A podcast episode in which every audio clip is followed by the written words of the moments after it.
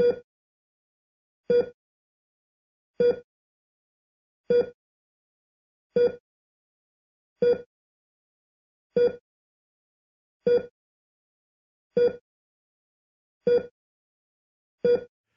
right.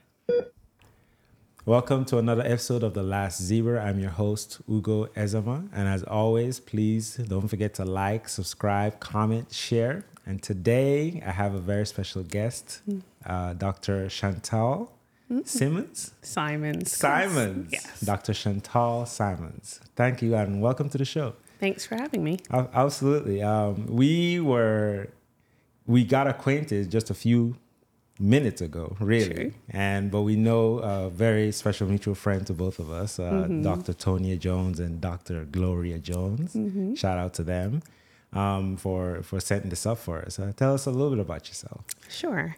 Um, that open ended question is actually one that is always challenging to answer because there's so many directions that you could go. But Yeah.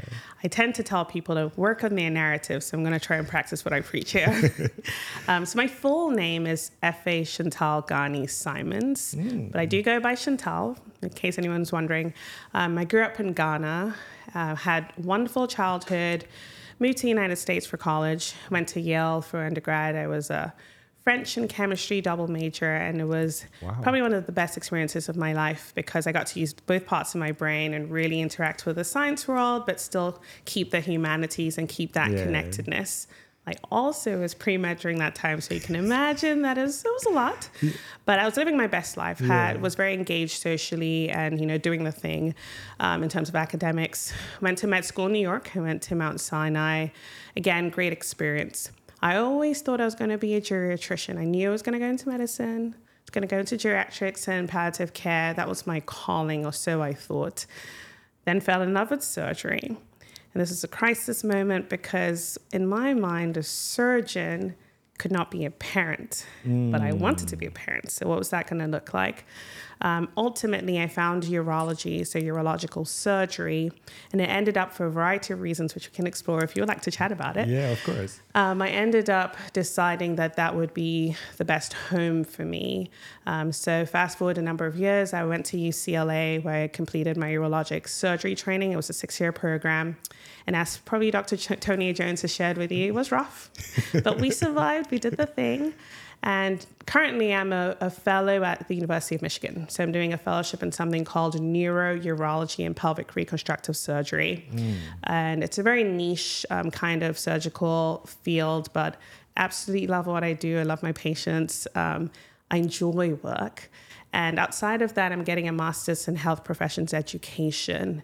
And with that, my focus is basically creating table i'm creating space at the table for people who have nev- never had historically had access. So trying to understand barriers to entry into a career like medicine mm-hmm. more specifically a career in surgery or in urologic surgery for people who look like me. So mm-hmm. people who identify as underrepresented in medicine people coming from low income backgrounds and people who identify as being first generation um, students trying to understand what makes it so difficult for them to be you know, in a place such as the one that I occupy, why am I a unicorn in this place? What kinds of barriers exist? And what are the facilitators so we can ensure that there is more representation in the kinds of echelons that we tend to occupy here in higher medicine? So that's kind of my professional story. But more importantly, I'm a mom. I have a one year old and she's awesome.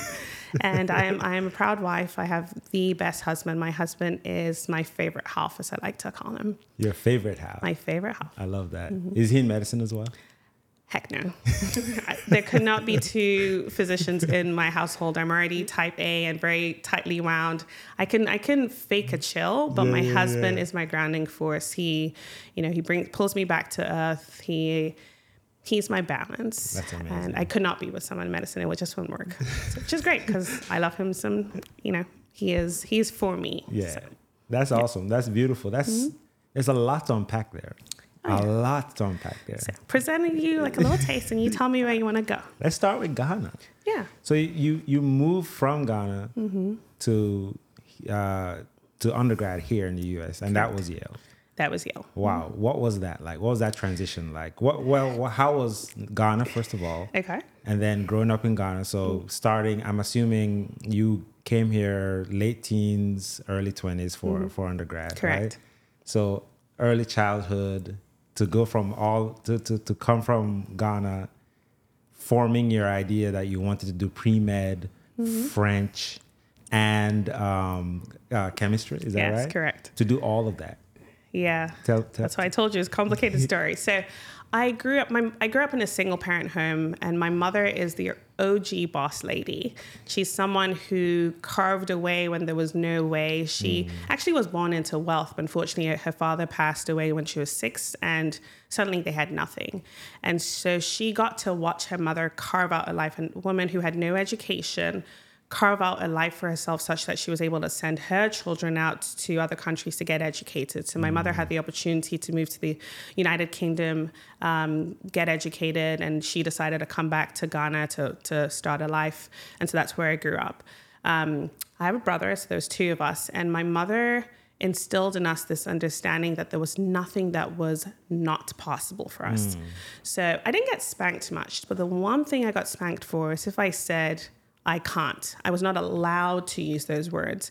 So I could never not see myself occupying a role. There was nothing that was too high for me to achieve.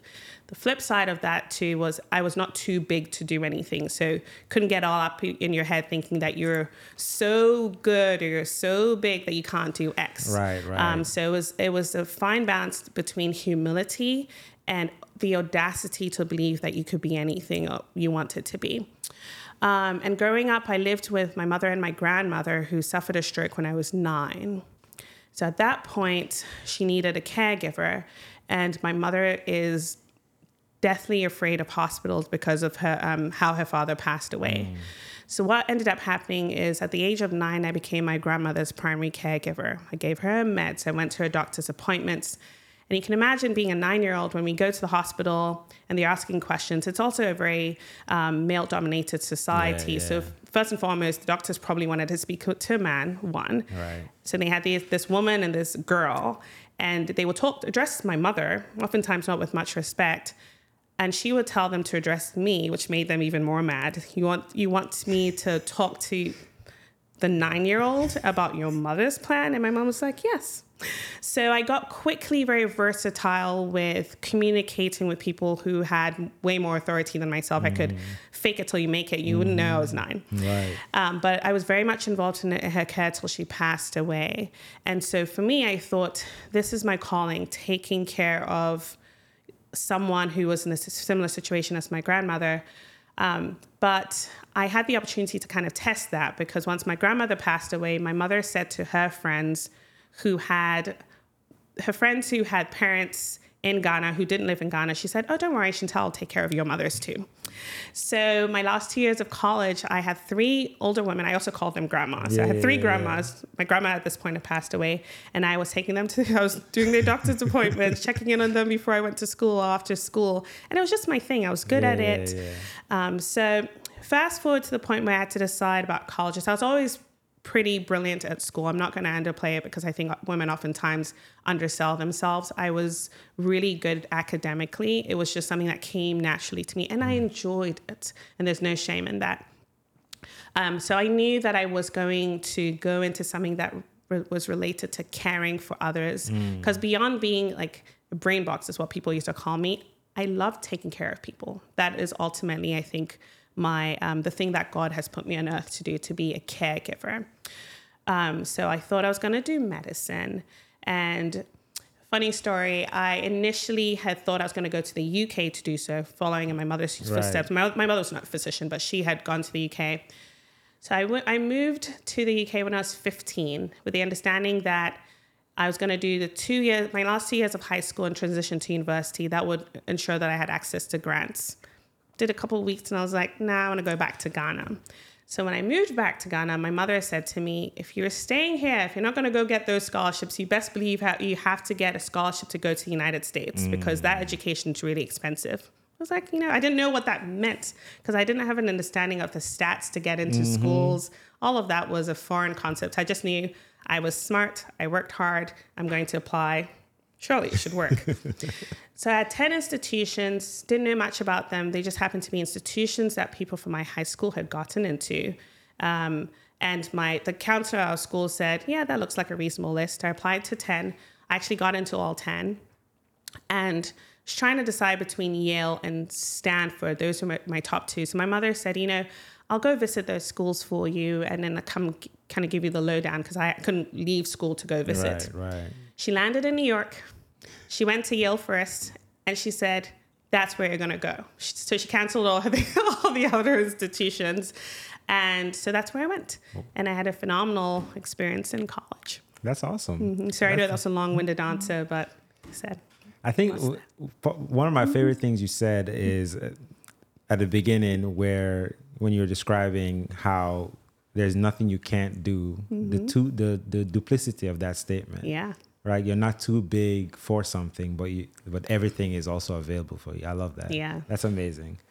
Um, is that where the accent came from? You, I mean, the two weeks in uh, in UK. I was born in the UK. I did say so. We moved to Ghana. Then we moved. Yes, so I've, Gotcha. moved, I've moved around. Gotcha, gotcha, gotcha. All right. So you get to you get to Yale. Mm-hmm. Um, culture shock. No, I should have mentioned also. I traveled very extensively as a child. Oh, good. And the idea again was my. It wasn't because we were financially balling. My mother recognized that it was important for us to be able to interact with people from different parts of the world, um, seeing people in their in their own spaces, having an appreciation for different cultures. So most summers we would go somewhere new, and you know she would say, as long as if I've got my two kids, I hold one on one side, hold one on the other side, and we can go see the world. So I traveled very extensively. Before I moved to the US for college, I'd already been to 33 states. Wow. And um, I'd been all over Europe. She sometimes, before this was, I don't know if it's illegal, but uh, as a kid, she would sometimes go to the destination 1st and have my brother and I come on our, own, on our own and she'd meet us on the other side. She wanted us to be able to learn how to navigate airports on our own in case something happened to her. Because I think, again, this fear of loss of a parent was something that was, continued to be. Um, continue to weigh on her and she wanted us mm. to be able to learn how to navigate the world independently. So i'd been to the us i was like i know like i know how to do this, this. thing. I got this. But she stayed for three months. So she didn't stay with me in college. She stayed in a neighboring town with an aunt. Mm-hmm. Every saturday she came over she made me jollof. Hey. she went to costco. She got me this chocolate cake. My freshman 15 was from that chocolate cake. And then she left. And I'd gotten into this routine where every day after my chemistry class I was coming down Science Hill, I called my mom and just gave her the lowdown on what was going on that day. And now I had no one to call because of the time difference. And that's when it hit me. Three months in, my mother had left. And I remember calling her once. I was like, "Yeah, mommy, I changed my mind. I want to come back." She's like, "No, it doesn't work." so that that was when it hit. You hit played me. that trick already. You're yeah, not doing you've this done it again. once. Yeah. No. So yeah. Wow, Mm-hmm. wow, wow. That's awesome. It, it it's it's interesting to me that um I, I think we share this uh, certainly. My my mom came with me when I started college. I went to Nicholls State um, down the bayou from here, about an hour away from here. Mm-hmm. And my mom came with me as well. And uh, they had uh, that's when Domino's had the five five five deal. Okay. Mm-hmm. Back, back in the day, and that's what we ate. I guess that would be our chocolate cake. Chocolate Yeah. cake. And I and I think that was definitely one of my most. It's one of those core memories I have with my mom. It's Mm. something so simple, and she was there with me for that process. Yeah. But yeah, interesting. Mm-hmm, Jollof rice. Yes. Let's not get into it. it will not go well. I mean, we, we know the answer, right? Yeah, we do. I'm, I'm confident we do. What? So back back to back to Yale then. Yeah. Um, French. Is Ghana one of the? Because I know Cameroon is. Does is Ghana a French colony or It- previous? It's not. There's a story there. There's a story everywhere you poke, you're going to get a story. Tell me. So I went to a British school in Ghana. So we followed the IGCSE curriculum. So most students, your last two years of high school, took three cla- three class of I guess three subjects. Um, I took four, and I had chosen chemistry, math, biology, and French because I liked French. I enjoyed it, and I always knew that using that side of my brain was important to me. I show up. So I'd gone to England, and then I came back, um, and I came in a little later than the rest of the class. My the principal had changed my chemistry to physics, and he said, "Because you're going to be a physician and you don't need French, you need physics." What? So I was so annoyed. I was like, can he do that? Actually, he can because that was the kind of world that they run. But when I got to college, my stance was I'm going to show him, I'm going to be a French major and be fluent. And that's what I did.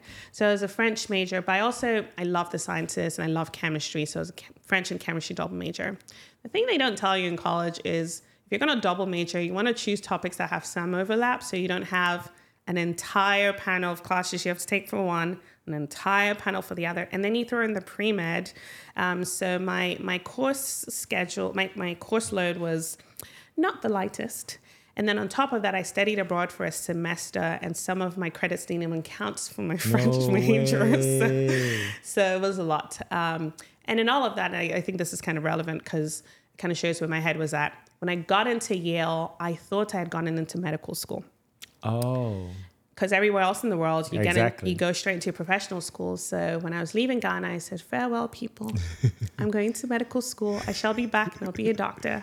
And I got a full scholarship, so I have no loans. So I'll be back right, away. Right, right.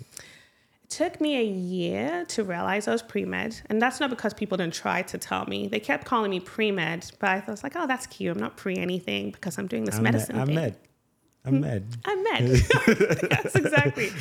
But I happened because I knew I was going to be a chemistry major. I happened to be taking a lot of chemistry mm-hmm. classes. so I was mm-hmm. meeting the requirements. I just didn't know it. Mm-hmm. And a year into it, I was like, I um, finally realized, no, no, you have to apply.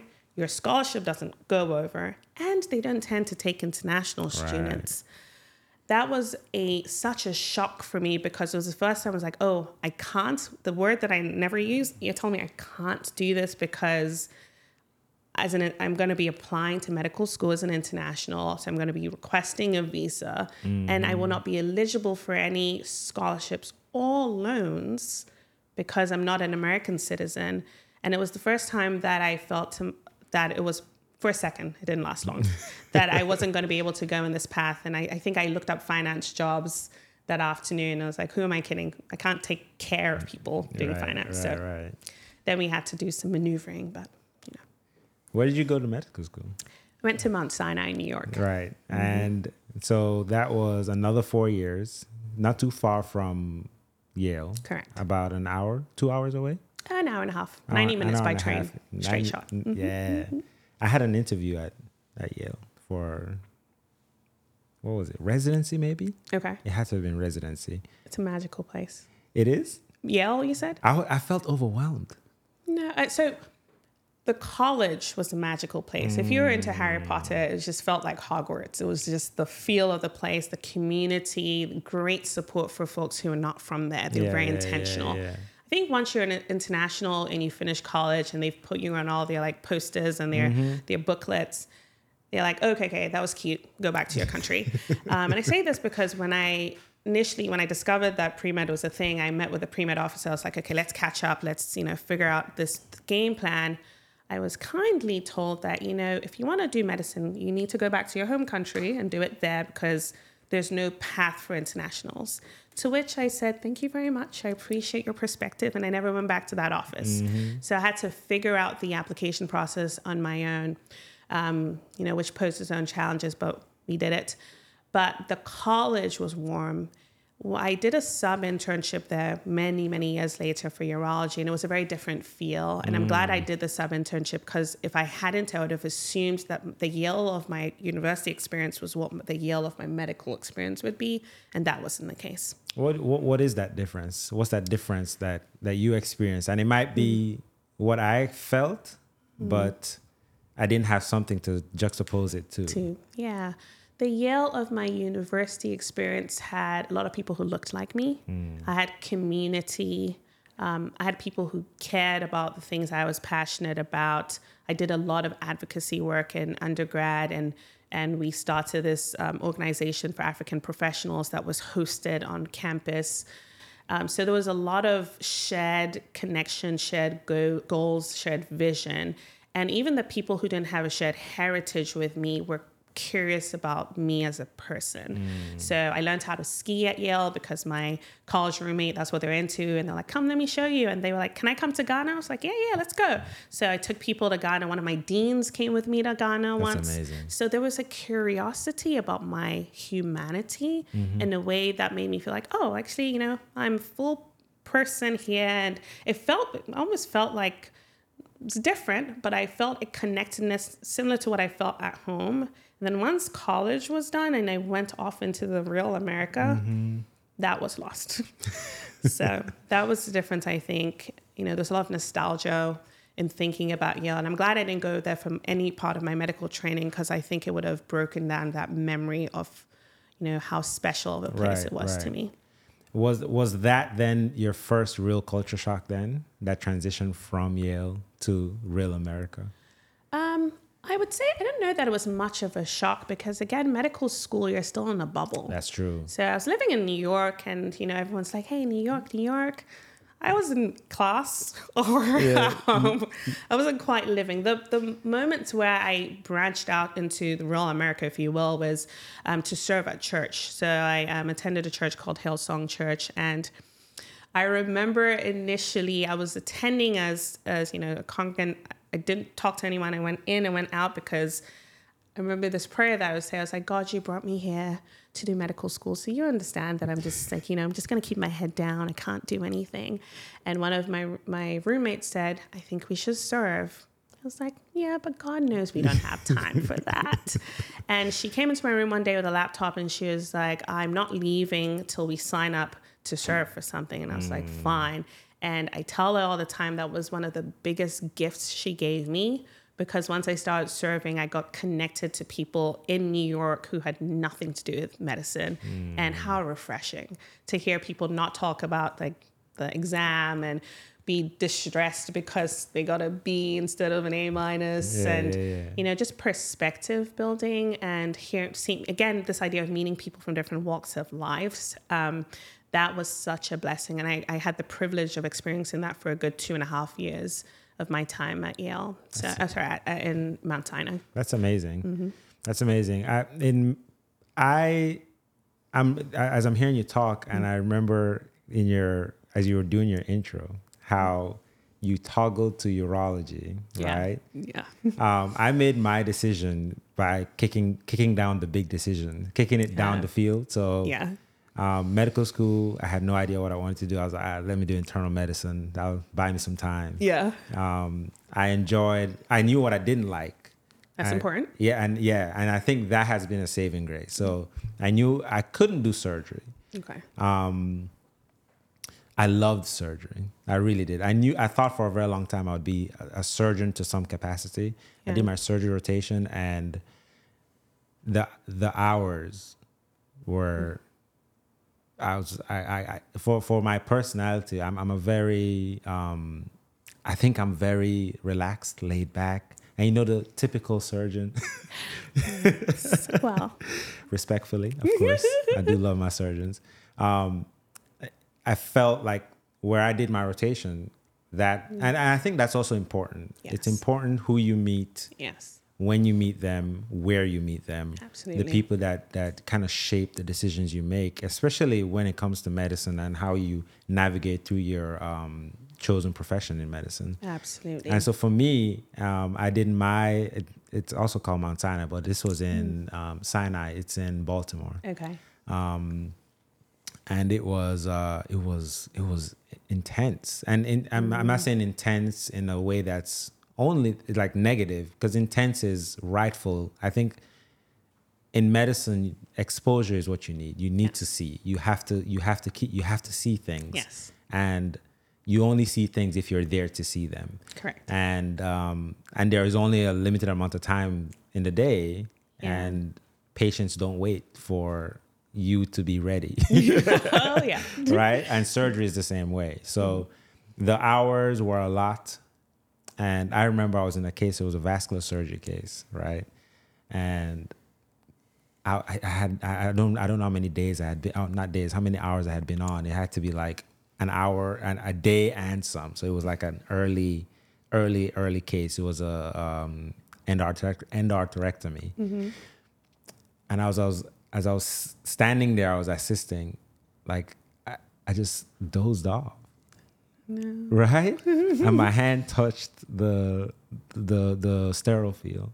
A part of like my, my a part of me that wasn't sterile touched the sterile field. Mm-hmm. And I remember the look of the of the surgeon's eyes like, ah, yeah, this one isn't for me. In my mind, I had a mental like, mm. I was like, ah, this is it. This and that that was a moment for me. Like, hmm, I'm I'm genuinely exhausted, but I don't feel um, I didn't feel like my exhaustion was worthwhile. I don't know if that That's makes fair. sense. Mm-hmm. And uh, so I was like, okay, so surgery isn't for me. Okay. Um, OB-GYN I couldn't do. I didn't feel comfortable in OB-GYN. Pediatrics mm-hmm. was too much. The kids are precious, but a, a part a part of that rotation was you, you, there's a veil of you're really treating the the, the parents. The parents. Mm-hmm um, the kids are amazing. Obviously, the kids yeah. are beautiful. So I kicked the I kicked the decision down the line. Internal medicine. They'll buy me some more time. Yeah. And then I, I get I did the exact same process and landed on pulmonary critical care. Mm. So by process of elimination, I came to to to pulmonary and critical care, which is what I practice now. How did you come to your to urology? To urology. Um, I'm a very logical thinker when it comes to big decisions. I make all the Excel sheets and pros and cons. And then I think the final decision, oftentimes, it's like, well, why did you make the list anyway? so, um, so here's my thinking. I knew I was geriatrics and palliative care was very closely associated with the experience that I had taking care of mm. my grandmothers. Mm-hmm. And then I got to Yale and I discovered a hospice my very first semester. And a hospice, for those who don't know, is um, a space where if someone has a diagnosis or, or a prognosis, the thinking that they may have six months or less to live, then they're eligible to stay in a space where we focus on comfort care mm-hmm. and quality of life. Um, I discovered one the very first semester at Yale, and it was actually the first hospice built in the United States. And I started volunteering there. So every Saturday, um, I used to go out Saturday night, so people thought that I was like, yeah, just going out and partying. But Saturday during the day, I was at hospice. and that time, again, is this idea of recognizing the gift of life. I would, I, I wasn't doing anything fancy. People think that when you want to like shadow medicine, like I want to scrub and, and do the surgery or I want to like see patients and do the things. I was doing like remember my mother said nothing is above you, but you're above nothing. Right. I was cleaning, um, you know, changing people's diapers. I was feeding. I was taking out the trash. Um, but mostly I was sitting with patients, particularly those who didn't have family at the end. Um, I remember there's this one patient, the very first patient I took care of, and I saw her consistently every Saturday. And then one Saturday I went and she wasn't there and that was devastating. But she made me mm. um, every Saturday when I went, we worked on a coloring book, and took us I don't know three months. We were still coloring that same page, but we were just coloring. She chose one color, and we slowly colored. And then at the end, she gave it to me, so I had it on my wall in college for many years. But um, that experience solidified in my mind that this is it. This is what I'm going to do geriatrics and palliative care. So I get mm. to med school. That's why I do my research in. I found the one of the you know most prominent thinkers in palliative care happened to be at Mount Sinai, Dr. Diane Meier, who took me under her wing. I went to all the national conferences with her. Um, you know, I wrote papers with her. She was my mentor. But then the part of me that keeps you know checklists and stuff was like be open minded. Um, in terms of allowing yourself to experience everything that mm-hmm. is here. Um, I also recognize that I've got four years in medical school. How many people in the world get to be in medical school? So I wanted to experience everything, even if I didn't go into that field. If I was on PEDS, you best believe I was going to be the best PEDS medical student because I get to do this. You're this right. is awesome. So every rotation, I like threw myself in there and I was really like leaning into it with gusto. But I was very intentional about keeping track of the things that excited me and the things that I was repelled by. I had an experience in OBGYN where um, an attending my very first day asked me if I wanted to come in with her L&D and then she like swore at the patient, or she swore at me for not being able to assist her. And the patient was there, and I was like, "This is her first baby, and this Oh is what she gets to goodness. hear." And I remember thinking to myself, that kind of toxicity, not for me. So over the course of my rotations, I was putting together all the things that elevated my spirit and really dampened my spirit in order for me to come up finally. And it wasn't intentional. It wasn't a grand plan, but finally, what that created was a checklist of the things I was willing to tolerate mm-hmm. and the things I was seeking in my my career. And then I did my my surgery rotation, fell in love in the OR. So I get there, and I might have been there for hours, but I didn't even notice. I- I think that's it right I there. did not notice. I That's did not notice time fly. And I loved the fact that I was on my feet and like doing stuff and engaged and not just sitting down. Loved it. But I loved every rotation, quite right, frankly. right, right. But I had the opportunity now to test each specialty against my list that I had been compiling for the you know past three years at that point. So I decided on urology pretty late. But as I looked at my list, I was like, you say you like surgery, you like um, doing procedures, you like longitudinal relationships, you like um, working with the elderly, you like end of life care. You also want to do something that Ghana doesn't doesn't actually have much access to, because I always considered myself a conduit for resources for back home. And if I chose something that there is an, an abundance of, I don't get to be able to um, give back to the community that raised me in a meaningful way. That at least was my thinking. And then I did my homework. So I was like, okay, what specialty can allow me to do all of this? I actually then created a- selectives. We had we had the opportunity to do two week experiences, and I did every single surgical subspecialty except orth- ortho. I looked at it and I was like, nah, I'm not an ortho chick.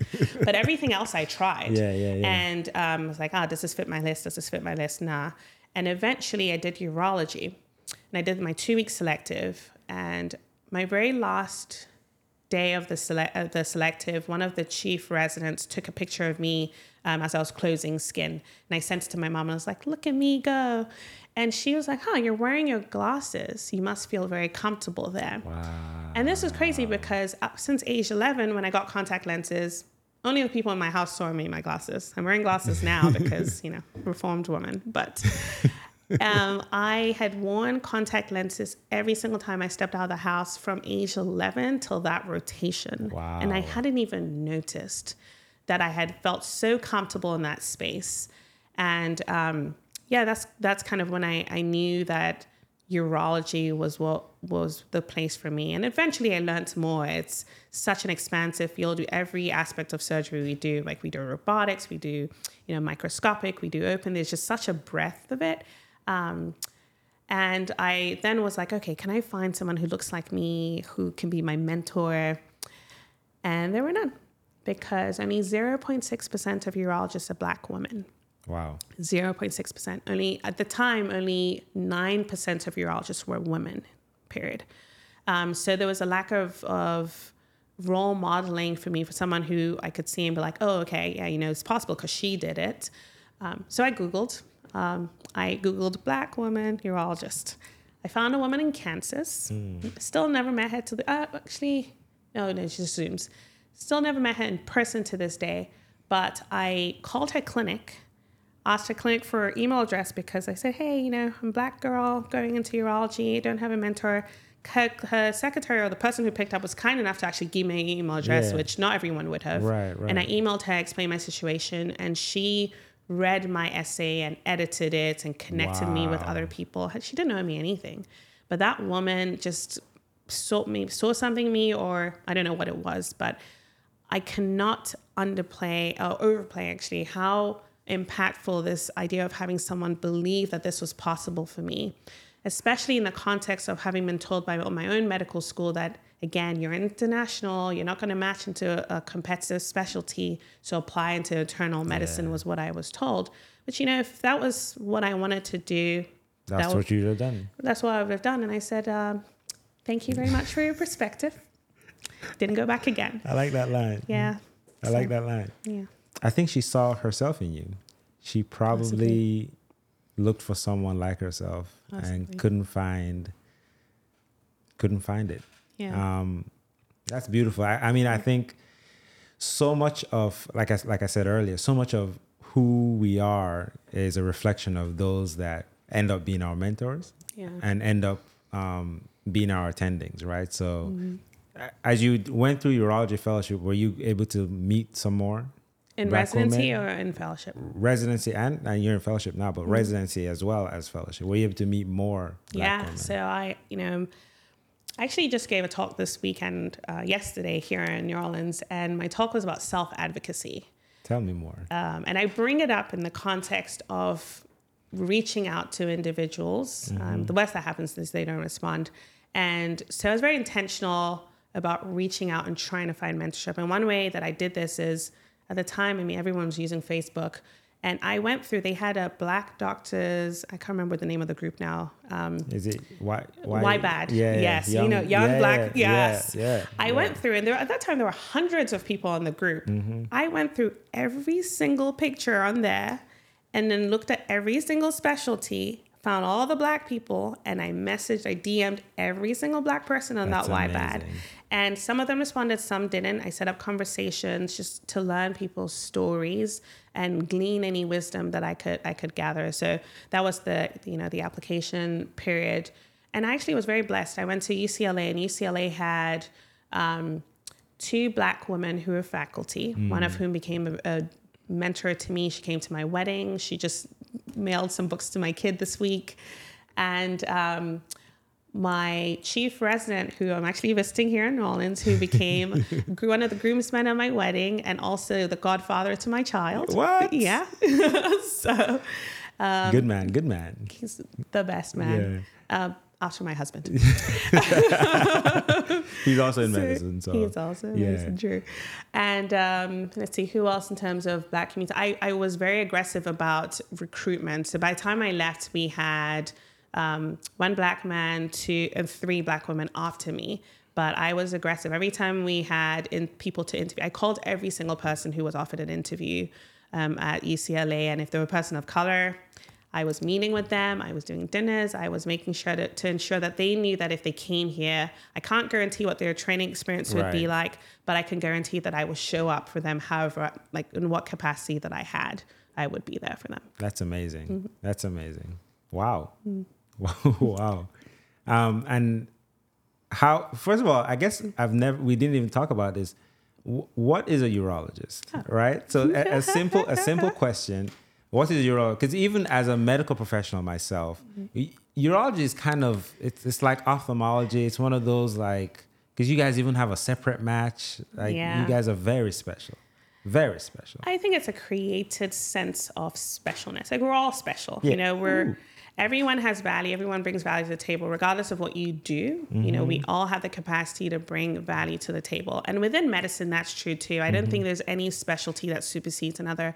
There is the the, the like culture like oh the surgeons walked into the room look at them and, and whatnot um, and that i think that mindset can be dangerous because it undervalues the you know the work that everyone else does the nurses the tech especially when we're in the operating room if i have a medical student you're going to get a long lecture from me before you step into the operating room with me about treating people seeing people and referring to people by name um, is really important. But um, I digress. You asked about urology. So, urology. I didn't know what it was till my third year of medical school. Yeah, I think didn't know what the word meant. I, I, I think that's most people, and that's Yeah. in medical school. That oh, I, I was Yeah. I was a medical student. I had no idea because during anatomy when we had the pelvic dissection, it was around the time of the holidays, so my group didn't get to do the pelvic dissection. So we just Mm. like skipped over. They're like, oh, like you don't need to know that part. You just like, you know, they don't. Go, we're not going to test you on Right, this. right, So, so that was we just kind of moved on. Um, and most most medical students that I of color that Mm-hmm. I speak to, because I try and get my face out there in the medical school, particularly for the students of color. I did a ton of mentoring and speaking at at their um, if they had anything that required resonance, because I wanted people a people to see that the women who in surgery, the women of color in surgery, and to explain what urology was. Right, right, a lot of them thought urologists were nephrologists. So, um, or they thought that we were the male gynecologists, you know. So I remember when I told my mom I was going to do this, she was like, "So, you went all the way to the United States to be a penis doctor?" and I said, "Yes, mummy." um, so what we do is we're surgeons for the kidney, bladder, and prostate. Um, so the genitourinary system. So you think about your kidneys; they're connected to the bladder by things called ureters, and then the urethra is where you pee through. We also are surgeons for anything that's below the pelvic bones. So the general surgeons do all the like bowel stuff, mm-hmm. with exception of someone like myself. I'll get to that in a second. Um, but we do deal with everything on the pelvic floor because you need to have support so that your guts don't fall down through right, the ground. Right, right. And we do all that reconstruction. Mm. So in residency, I could be doing kidney stones one day, or actually the same, in the same day, do kidney, take out a kidney tumor. I could um, do a kidney transplant. I could take out a bladder. I could put in a penile prosthesis and I can take out sperm for someone's infertility. I could have a child come in for a circumcision um, one day, and then I could do. I'm trying to think of an, uh, like another. Oh, I could do prolapse. A woman who has um, laxity of the pelvic floor from vaginal deliveries. Mm-hmm. I could do a gunshot wound, the abdomen that went through the bladder. I could repair that, or I could do a fistula from, you know, someone who had cancer and radiation. Right. So there's such a breadth in terms of the pathology that we deal with, the patient population that we deal with. And I would hear, like, oh, but don't you take care mostly of men? I was like, well, women have kidneys too, they have bladders too. So, you know, take care of both. Right, right. Um, so we don't take care just um, of men, um, we do both. And you know, so I chose to then go into neurourology and pelvic reconstructive surgery. And it's such a fun part of, of urology. I tend to tell patient, or people in medicine that it's plastic surgery for the genitourinary system. so we create, we reconstruct if you have an injury or a malformation um, or having issues with voiding, we take your pre existing anatomy, we kind of look at what you have and how can we rearrange things to give you this is my favorite part the best quality of life. So mm. we're not dealing with cancers, but we're here to ensure that so nothing is emergent. So you were talking about how the surgeon's life, like patients come in and you can't delay. I can. um, so it's quality of life surgery. There's nothing in in my field that is truly an emergency. Right, right, right. And there's a lot of thinking about. This is the part that really harkens back to my palliative care days we really we have discussions about what's important to you, what's most bothersome to you. So it's not like you're leaking urine, let's fix it. Mm-hmm. You might actually not you might not care about the leaking leakage of urine, or you might say it's the fact that I have to wear a pad, but we might not have to do a surgery to fix that. Mm. We can do other mm. things to fix that. Um, and so really getting a good understanding of the cause of bother of a patient and what their goals are and trying to ensure that anything that we do maximizes quality of life. So uh, we tend to have long-term relationships with patients, um, and we tend to do. You could be a urologist who never operates, and you'll still have a great practice. You because we do a lot of clinical mm-hmm. medicine. You could be a urologist who only operates, and you could be a urologist who does a ton of procedures. Um, and I liked that because I knew I was going to have a family. I like the big wide cases. So the cases that I do, I'm taking bowel and making new bladders out of them. I am putting um, artificial urinary sphincters in people who leak so that now they don't leak, they're dry. Um, I'm helping women with incontinence or people with prolapse. And so, the, or like reconstructing the, the connection between the ureter and the kidneys. So, in a given day, I could do a robotic surgery, an open surgery, a microsurgery, and all of them are targeted towards improving the quality of life of, of our patients. And that's just such a magical thing. I, quality of life is something that's really important to me. I think, mm. I, and actually, it's part of my post training um, aspect of the way I practice that mm. I think I'm developing a little. I'm being a little bit more mindful about. So, what is important to the patient. Is is is becoming. I'm, I'm I'm slightly ashamed to say it's becoming now more important to me as well. I, mm. I think a lot of the way we are trained is uh, goal oriented, mm-hmm. but it's mm-hmm. not always patient goal oriented, right? It's yeah. always there's something to do. Let's execute X. Um, mm. Whether the, it's not often that we get to actually we, we you know we say it we incorporate it's shared, shared decision, decision, making, making. Put shared deci- I know I know we say it yeah but it's it's really inception right like the movie we, we you know, we kind of, yeah. you know, but I'm I'm trying to be more mindful and I'm being very deliberate about being mindful about making sure those goals align with what the patient really wants. And, I, and I'll give you an example. I'll have patients in, in the pulmonary clinic who have uh, end stage, say COPD, something like that. Mm. And something as simple as I just want to be able to. So the question I always ask then is, how can I how how can I help you the most, right? Something like that, some some variation of that, and an, an answer as simple as I just want to be able to like go to my mailbox Yeah. and come back. That's all I want. Um, or I just I just want to go outside and watch my my grandkids play, something like that.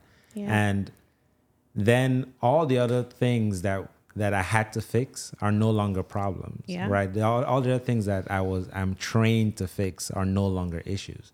The main goal uh, is now the main goal, Yeah, and the main, keeping the main thing the main thing, and that's a part of my training and I'm trying to kind of keep cultivating as Mm-hmm. I'm as I'm as I'm growing in this field.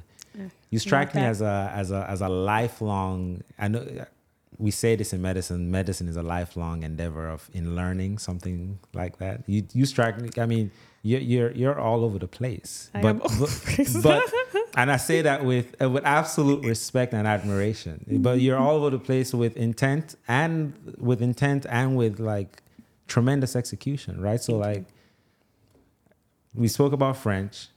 You did chem. You're doing your masters now. What's your mm-hmm. what's your masters in? In health professions education. Right, and you gave us a talk today mm-hmm. on uh, personal advocacy, Self advocacy. self advocacy, mm-hmm. right? And we kind of touched about how you're you incorporated that and making sure you're reaching out to mentorship. How how does that tie in with your medical practice for your for your standard practitioner out there? you mean self advocacy Yeah, specifically? Yeah. Oh, everyone should practice self advocacy. Um, the presentation that I gave, I showed a picture of um, Charles Dickens' Oliver Twist. And there's a scene where he comes and he asks for more. And the- it- yes, yes.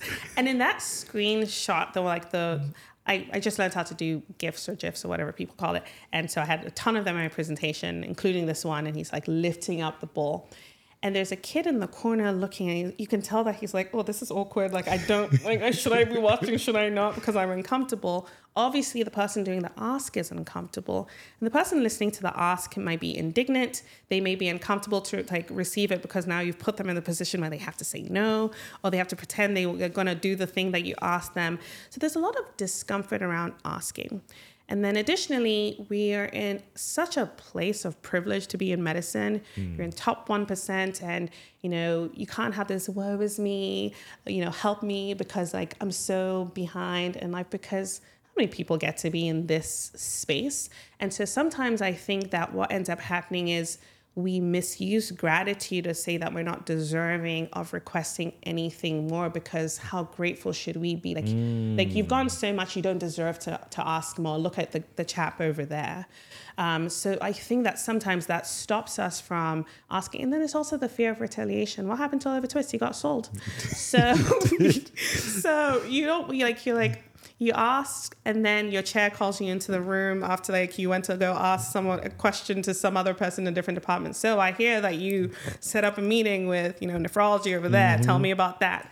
So i think that there is a stigmatization of asking. And one of the things i shared at the conference is a saying of my mother like a lot of my wisdom is not mine. It's my mother's by the way. Uh, shout out to mama ruth. Um, and she out. she says closed mouths don't get don't get fed. And she always follows it up with a, a fancy statement uh, that is buewano which means open your mouth. And i used to hate it when she said that. And she used to say it because i'm naturally very soft spoken so I, it's work for me to speak like this and you know project and seem all confident because i normally just want to be like Right, like right, that. right. that's my natural state. And um, I think that you're not like if you don't ask, you'll never get. You know, ask and it shall be given unto you. And the worst that will happen, quite frankly, Is no. is no. The other scenarios, they don't respond if it's an email. You don't lose anything. So I send cold emails probably weekly. like, oh, I found this thing that's interesting. I read a paper. Can't tell you the number of papers I've read, and I've just messaged the first author or the corresponding author because I was like, that sounds so great. Can I meet with you? Tell me more. Just want to like hear Right, you right. talk. So I'm constantly meeting with people who have different mindsets as me because there's no good hearing from many other Chantals. That's mm-hmm. just like an echo chamber. But I'm constantly meeting with people in engineering and education and industry or folks in other surgical specialties. And usually I'm like, I I saw this product of yours, or I heard you give the speak, or I read this little thing that you you wrote. I just want to hear about your story and, and kind of hear about that messaging. You'll be surprised at the number of people who are like, yeah, like you want to meet with me? Sure. And uh, people like to hear themselves talk. Mm, of course. So I, I know I'm doing a lot of talking now, but most of the time I'm I'm the listener, and you learn so much. I, I, I definitely the part, part of the reason I, am doing this podcast is mm. because if it's more than a part, it's probably the core part. The core tenet of it is I've I've always felt that there's much more behind the titles. Mm. Um, your mother didn't name you doctor, mm. right? Your name, you are who you are before you are any of these other things, right? Yeah and it's it's one of the things I hold very dear to me. And I, when you mentioned how you um, essentially you, you educate your medical student mm-hmm. about call people by their name, mm-hmm. that is important to me, yeah. right? The, everyone has a story. Everyone mm-hmm. has something um, that makes them truly special, truly unique. And it's not you don't have to be the person to see it, right? Yeah. And in fact, it's it, no one else has to see it, but it's important sometimes I think the point of stories, and we all have stories, is that they're shared. And someone out there will hear, even if it's just one person. Yeah. And that becomes an inspiration. I'm also reflecting on when you um, mentioned um, like reaching out to see if there's anyone else like you. Mm-hmm.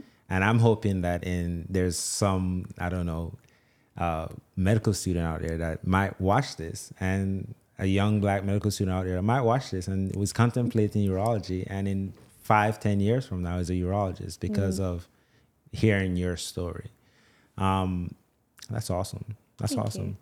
You. Yeah. Um, so are you are you in public speaking as a as a thing or is yeah. that is that just a phase you're going through right now? No, I've done public speaking since I was a kid. Again, my mother, bless her heart, um, it was very imp- important to her that we enunciated properly. Mm-hmm. So I, you know, constantly work or read out loud.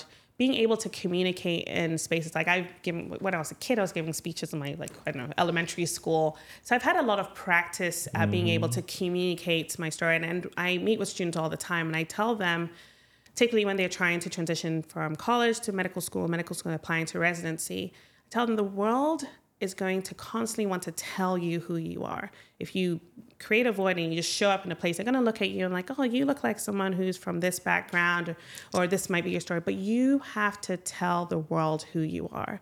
And to that end, it's important that you know your narrative and you have a way of communicating that. Because if you don't, best believe they'll be making up a story. Mm-hmm. Oh, you're a black girl. Oh, you must have had it really hard. They don't know my story. They don't know the privilege that I've experienced. They don't know the disadvantage I've experienced until I tell them. Mm-hmm. They don't know the things that led me to come down this path. Oh, you must have had, you know, you might see a white male and say, oh, your father or your, your grandfather, your, you must have had access to medicine. It might be someone who's first generation. They don't know your story. Right, right. There are lots of assumptions. And the narrative humanizes you right? For especially for someone who's high achieving, I think I've gotten to the point where people see me and they're like, oh, the she was like, oh, you know, and um, I share my failures a lot, particularly with people behind, like coming behind me, because um, I think it's important for people to recognize that we all stumble and fail. Mm-hmm. It's what you do with that, um, and it's human to fail. So one of the things I encourage for those who do the cold emailing like I do is it's not a one time interaction. If you're fortunate that someone responds, keep that line of communication constantly. I'm not saying like badger people, but set a cadence. Mm-hmm. And so, and I've been doing this since since after high school. I'm not sure why I started it, but I've been doing it definitely through college and medical school. And medical school, it was every three months. I sent an email to all my mentors, and these were people oftentimes that I had connected with in some capacity mm-hmm. somehow and I'll give them an update on what's going on in my life. Oh, I just finished, you know, my chemistry class. So I just came back from studying abroad. And I say initially, Well, first and foremost, it has to be an, an email directed to an individual. Don't send a group email because someone will say, "Oh, Charlie will respond, Sally will respond, no one mm-hmm. responds." Mm-hmm. Start it off with something that's specific to that individual. So, um, how was that conference you told me you were going to, or how's your kids? Something that they know that you wrote this email for that individual. Now, if you're in training, you probably don't have that much time, so the rest of the email can be copy paste. So, but the beginning, it's important that it's personalized, and you give them an update. Initially, when you're building that relationship, um, you want to share updates and wins because people don't want to hitch their horse to a, uh, their horse to um, a wagon to their losing horse is the expression. So if they like see that, yeah, you seem like you're, it's like, is she gonna, is she gonna swim? Is she gonna sink? She's I don't she's know. faltering over there. They might slowly back out. They're like, oh, you know, I don't know you that well. So Yeah. that's the girl that emailed me, but I don't really know her. So you want to ensure that you are building a narrative of someone who has the potential for success. It doesn't mean you won't fail. And once you've established relationship, I always start sharing failures. I don't over explain the failures. No one wants to hear a sob Right, story. right, right. I state it. And then you want to provide insight. This happened, and I think it's because X. Just keep it at that because you want to show that you understand why that failure happened so it doesn't happen again. So you're not going to be in this perpetual cycle. And what are you going to do about it? You don't want to dump the problem in, in your mentor's lap or that person and, and be like, okay, fix me now. Right. You want to at least have some, it doesn't have to be a fully fleshed out plan, but you can say, I failed a class. I think I, I wasn't um, quite understanding the importance of this aspect of the curriculum. I'm getting a tutor every Friday, you know, plain and simple. And I always end the email with an ask. And this is the part that I think is important because you want that person to do some homework. You want them to think about you. You want them to send another email. You want them to respond with a paper, something, because over the course of time, now that person has been emailing you for six years. And when you call them and you say, hey, can I have a letter of recommendation? They know the arc of your journey. They didn't just meet you as a PGY1 and then you resurface as a mm. PGY5. Additionally, you know that you you've like, okay, we're in the same team and they start using we language. They're like, where are we applying to fellowship? I'm like, you're not applying anywhere, it's just me. but I'm like, we are applying to FPMS. Um, the we language shows you that they feel like they are part of your village. right, right. Um, and then they start forwarding you things or opportunities. They may not necessarily do anything active, but they might get an email that comes to them and they're like, oh, this might be in line with Chantal's interest. And then they FYI. I get so many FYI emails. But the reason is they have a sense of your interest and your trajectory and your goals, and they can now send you resources that are appropriate to you. They can't send resources to every single individual who Right. has ever reached out to them, but you've created a narrative of this is where they're going, and they get this email. It's not relevant to them, but they can push it over to you.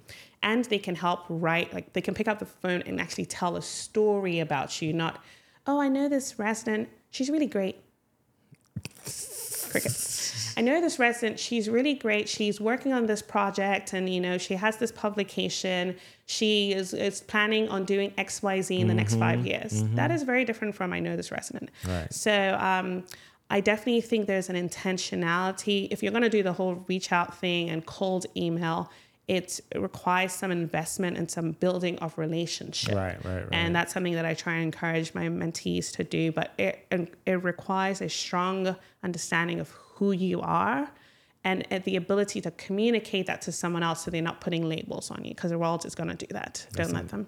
Wow. That's very insightful. Are you on social media? I am begrudgingly. Um, very rarely check anything, but I did join Twitter because I wanted to avail myself to students of color who wanted. So that's the only reason why I joined, and I, I get a lot of people reaching out to me that way. Um, I very freely share my email and my phone number, so students reach out to me all the time, or people in the continuum of training.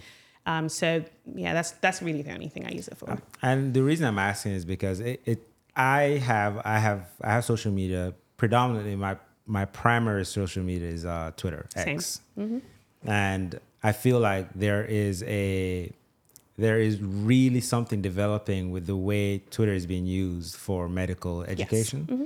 and I love it. Yeah. I love it. Mm-hmm. Um, the way the access to people ch- has mm-hmm. changed dramatically. Like you know, so and and the reason I, I- I brought it up just because of the way you're describing that kind of cold outreach. Yeah. That's what that's it's it's one of the when someone publishes a paper and they they post it on Twitter, you can respond right there Yeah. or send them a, a DM. I guess that's the that's the that's the uh, millennial. I guess I'm a millennial, huh?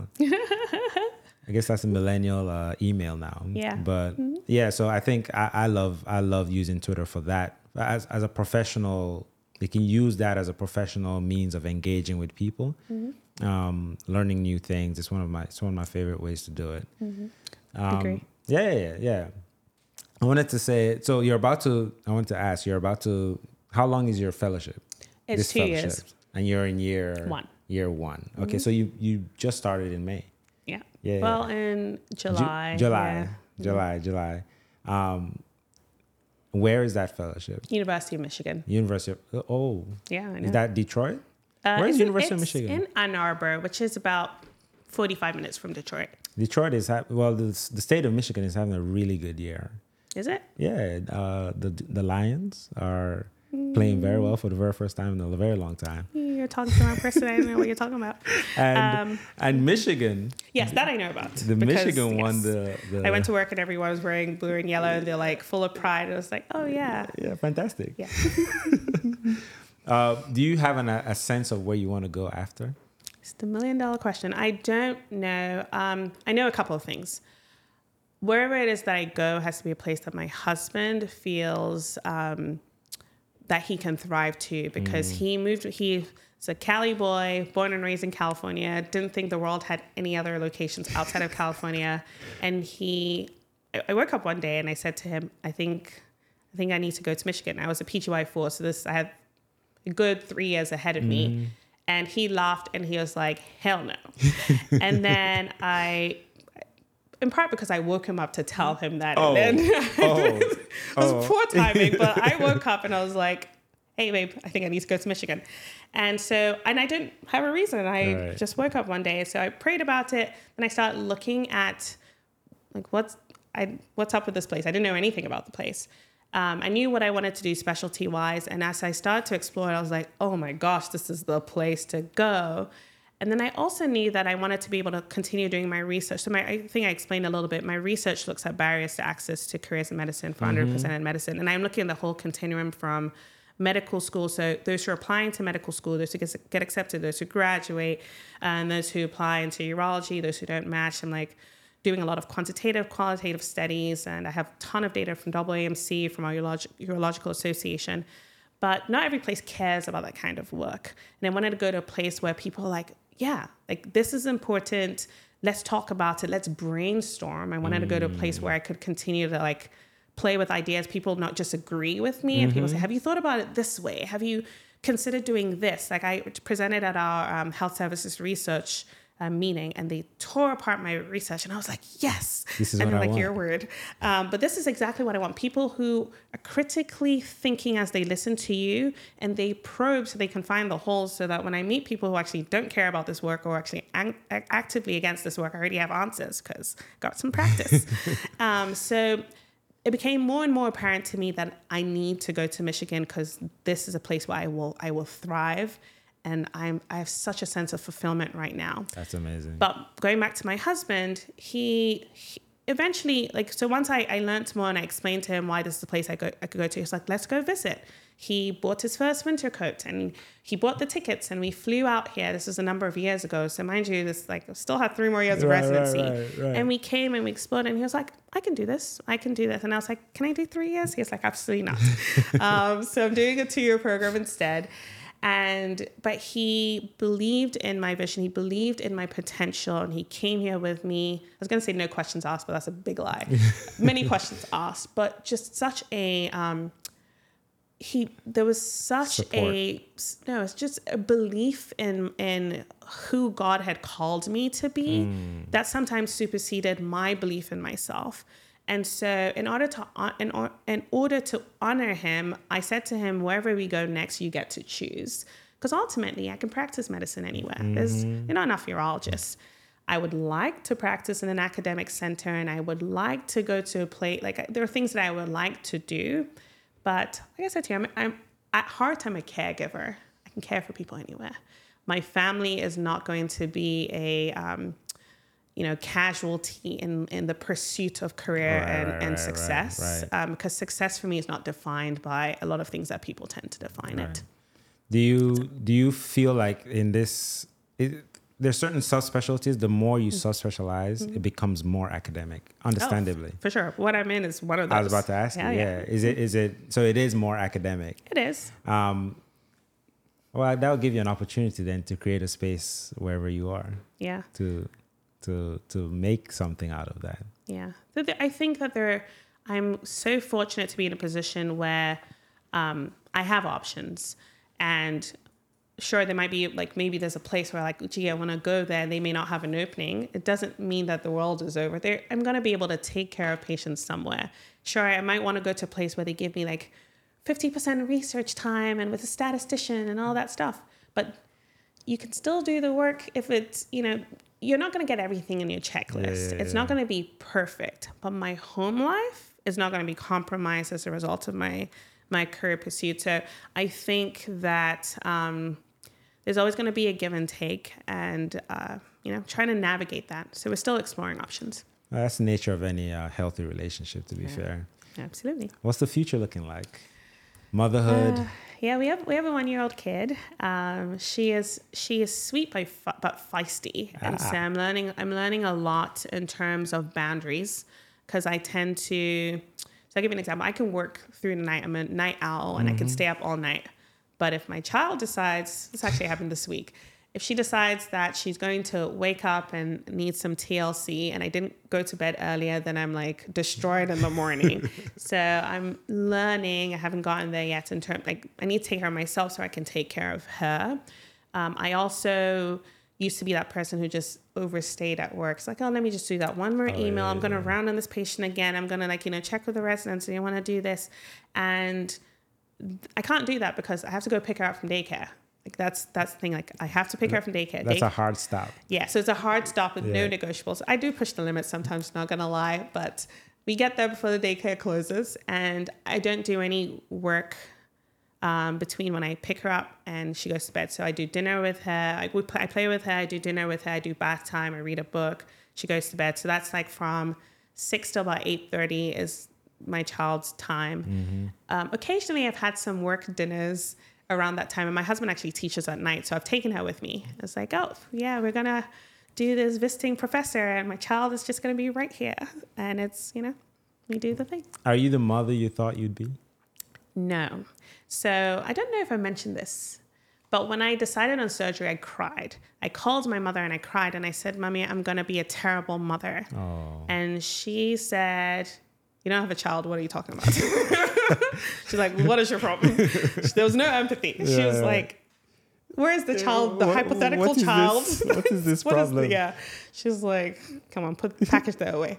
Um, so then I got to shelf that concern because I didn't have a child, and I was like, okay, let me. fi- I can't even don't even know if I'm going to get into medical school because now they're telling me that I Right, can't get right, scholarships right. and they don't want internationals and all that stuff. So I, I was able to put that in the back burner, and then I got married, and I was like, oof, children. I know I want to have children, but what's this motherhood going to look like? Um, so I had to reimagine what motherhood looked like, and I had the. I think that especially as she gets older, she starts to remember things.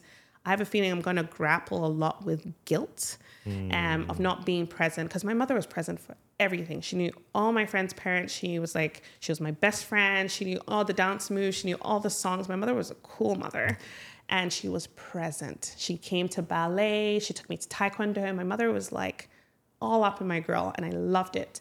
And I'm not going to, I'm not going to be that mother. You know, I, I don't take, I don't, I don't do drop offs in the morning because I'm in the OR. My husband does drop offs.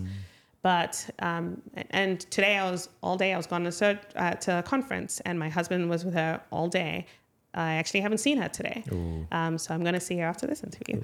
But I, when I'm with her, I give her hundred percent, um, and, and I'm hoping that that is good enough. I don't know. I don't know. I, I I have the strongest of senses that it's going to be more than enough. I, I really, really feel so. Uh, also, I, I have, a, I, I think kids, and I'm learning this as well, um, appreciate the quality in ways that um, it, it, it, it it's it's unremarkable. I think they appreciate that. Like sometimes, one of my favorite things about my kids is sometimes they're just there, and that is quality time. I don't know if that makes sense. Yeah. Yeah. and I feel they feel the same way about me because there are times when you know I, I I can go a few days and not get to see them, Yeah. and when they do see me, even the briefest of moments, my daughter will say, "Oh, um, oh, Dad, I I I, I missed you yesterday," something like that. And then Yeah. if I if I walk in and she, oh my goodness, The excitement. Oh, yes. oh. Yes. Yeah. My kid now is doing this. yeah, It's that's so cute. amazing. Yeah. So what and after that, what's what's next? So our question I always ask my my guests. So Mm-hmm. in a year, five years, ten years, where do you see? And some a lot of that can be as vague as possible. Yeah. But what is the clearest picture that you have? In a year, I'm still going to be in fellowship. So I'm still there. Um, but I will know where I'm going afterwards. And I'm a planner. So it's nice to have a sense of like, this is where you're going because I know myself. I'm going to start building, like, trying to build community virtually and reaching out to people and trying to, like, a mentorship team and all that stuff, trying to establish as much as I can before I get there. Um, so I think that that's kind, that's probably going to be, there's going to be a lot of relief from having a like you know benchmark or a destination. destination for the next spot and um, i'm going to keep doing what i'm doing with regards to just empowering people around me. Like today today just fills my cup. I in 2020 when covid happened and there was the murder of george, um, george floyd and the world shut down i was frustrated. I was frustrated in the medical community. I was frustrated at the silence. Like no I came home, my husband and I were like crying and we are upset and distraught. And I went to work and everyone was like, do, do, do, do, do. That's what it felt like. They, they may not have been mm. feeling do, do, do, do, do, but I was feeling like that's what they were feeling.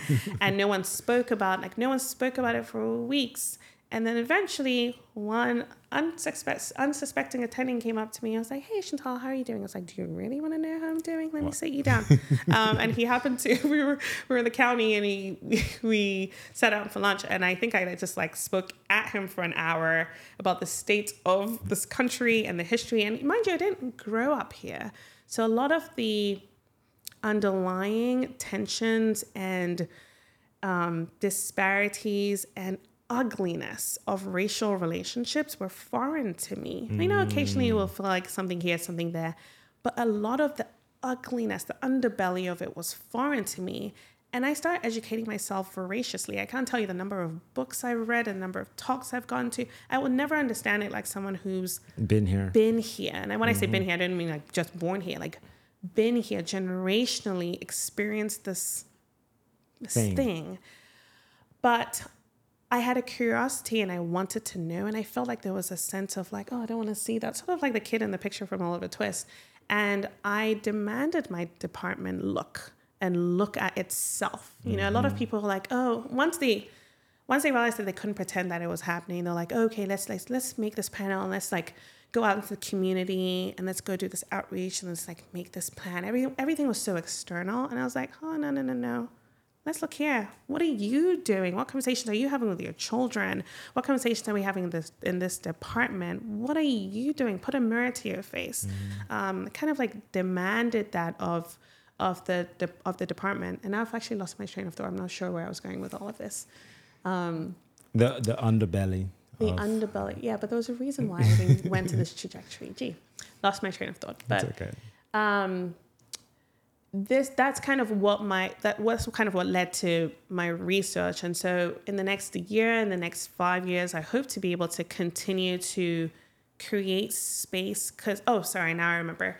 So um, in in that chaos, I tried to create community virtually, and that looked like um, creating a, a, a community on Twitter, so folks in urology. But one of my very good friends um, and mentor, Chanel Wilson, so she is a practicing urologist.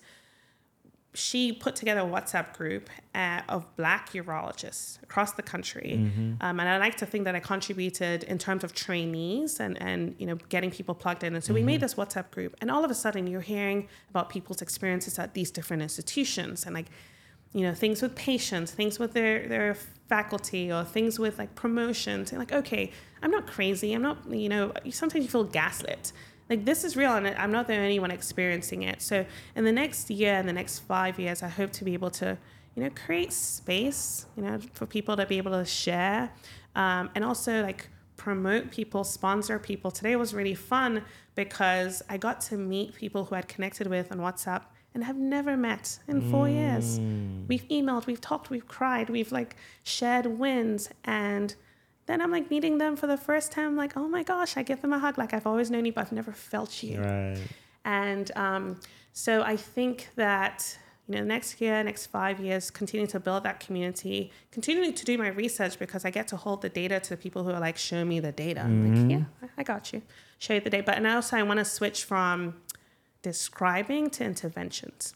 So, okay, we've described the problem. We know there's a problem, there's a representation problem. And that's a numbers game. That that mm-hmm. I think mm-hmm. people can fix very easily. But the inclusion problem, the like, how do you exclude me by not talking about things that I understand, by talking about like hockey, which I'm never going to be interested in. Trust me, I'm not going to pretend.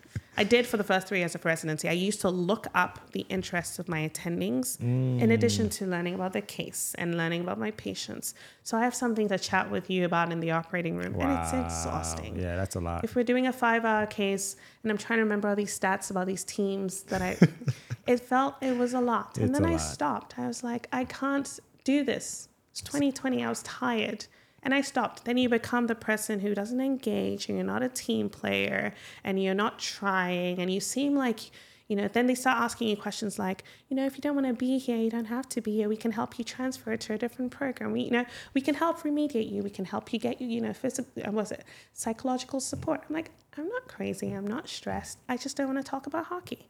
So, um, creating spaces where people feel like it's okay to be your authentic self. It's okay, like if you want to listen to Beyonce in the OR, we'll have lots to talk about. Mm-hmm. But if you're listening to some, you know, heavy metal that I, I just I don't know you don't relate to. I don't relate to. Yeah. So the in terms of interventions and things that we can do, I think people overplay the diversity representation thing because it's a numbers game and that's it's an easy fix, fix if there's intentionality. Some people just don't want to do that. Right, right. But it's an easy fix if you wanted to. So I, did, I have a lot of projects around the match and like how like people use numbers and I'm like, you could fix this. The inclusion thing requires a I see you as a person who has a history, a story, and interests, may or may not be in alignment with, with us. I want to hear more. Or if you come to me and you say, I didn't quite like that in- interaction, or what you said kind of, you know, mm-hmm. did something negative to me, I'm not going to be like, oh, you know, like I'm not trying to be racist. I'm not right, trying to be. Right, right. No one's accusing you of anything, but can we have a conversation about how interactions are not always positive? Mm-hmm. And, you know, we can have a conversation, we can move past it. But the moment you create a situation where people feel as if they can't even have a conversation, you start to like then keep your professional mask on. I'm not going to take it off because you can't handle it. Mm-hmm. I'm not going to come to work with my afro because I don't want you to touch it. You know, I'm, I'm going to be my, your urologist with my white coat, I'm not going to be Chantal. Mm. You know, so that I think is really interesting, powerful work, and it's a space that I kind of want to get into. Year five. You are an inspiration. That's very kind. Yeah, quite remarkable. Thank you. Thank you so much.